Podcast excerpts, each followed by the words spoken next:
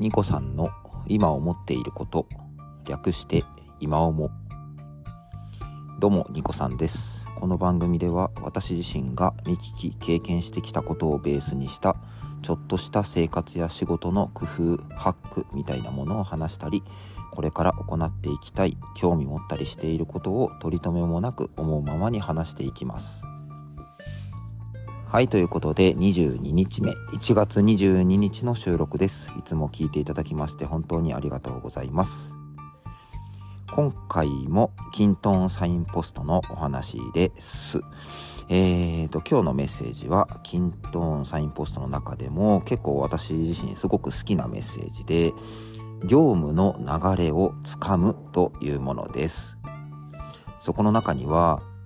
個々の作業に注目するのではなく業務全体の流れを俯瞰するというメッセージが込められています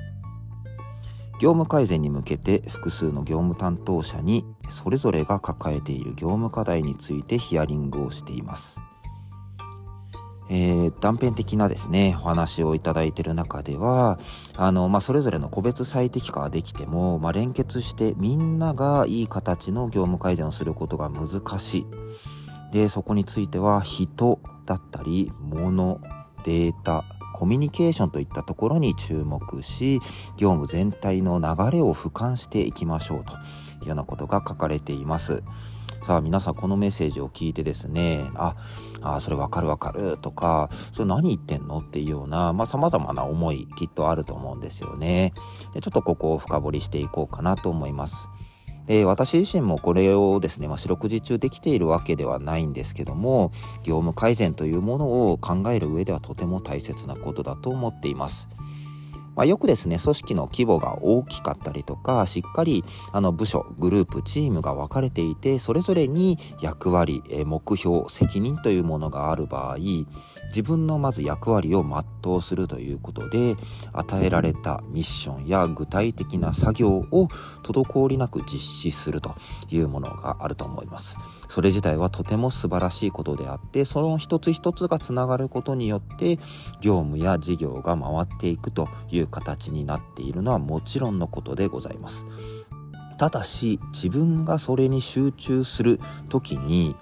前後関係とか自分に関係のない業務について知る必要がないというような気持ちでいるということはこれは私は大きな間違いだと思っています。必ず自分の手前に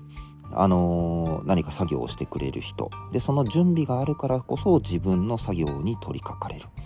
でそれは自分の次に待つ人にとっては私がやる準備えーと、作業自体の完成物がですねそのまま相手に渡ることによって相手が作業を開始することができると。いう一つ一つが全てつながっているというような形になるはずなんですね。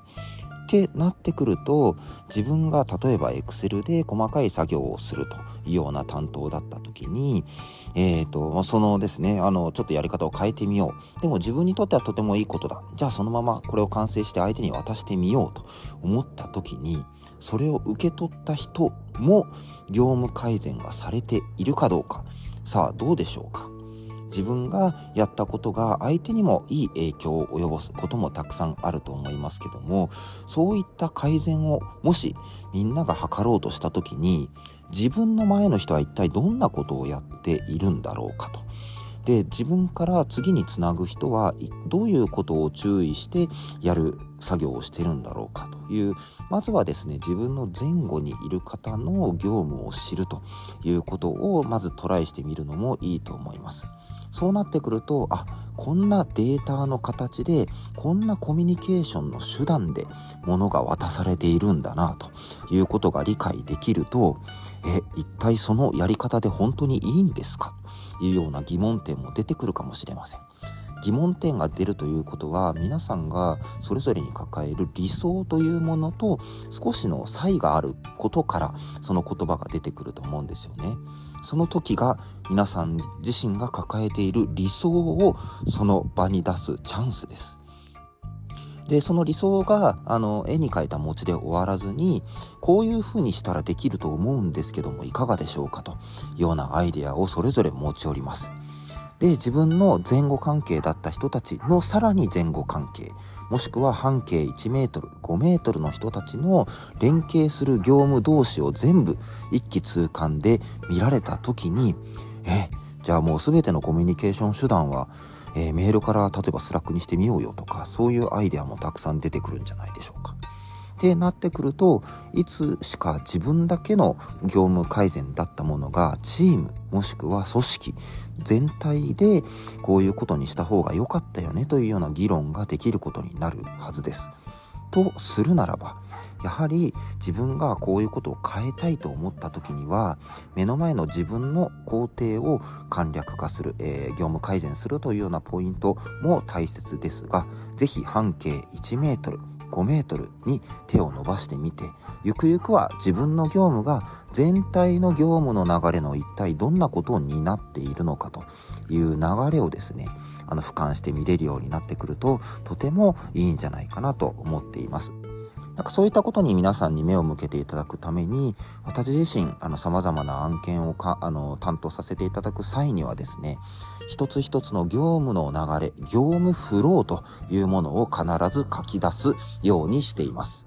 書き出して同じものを見ることによってみんなが共通認識を持つことができる。それが全体を俯瞰した上で業務改善をしていく第一歩だと考えているからです。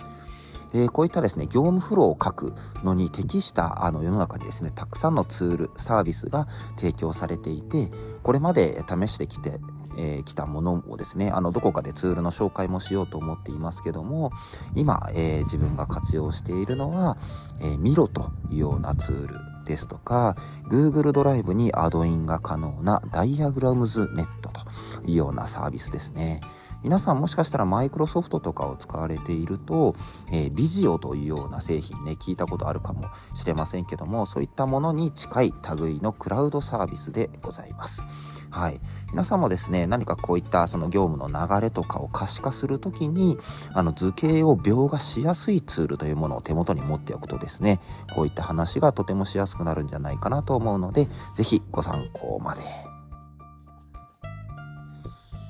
はい。ということでですね、今回はキントンサインポストの中の業務の流れをつかむについてお話をさせていただきました。個人にしても団体にしてもできるのひらめきに出会えるような働きかけをしていきますし、もしこの番組をお聞きになられた方がおっと思っていただけたのであればとても嬉しいです。えー、今日はですね、えーと、世田谷区の奥沢にあります奥沢中学校の近くのですね、飲み川というような川のすぐそばの児童遊園のベンチに腰掛けてお話をしておりましたが、結構周りでですね、車が通っていたりとか、ちょうどなんか子供たちのマラソン大会も行われているようで、その歓声ももしかしたら聞こえたかもしれません。はい。また、あの、いろんなね、これからも話をしていきたいと思います。それではまたいずれどこかで、バイバイ。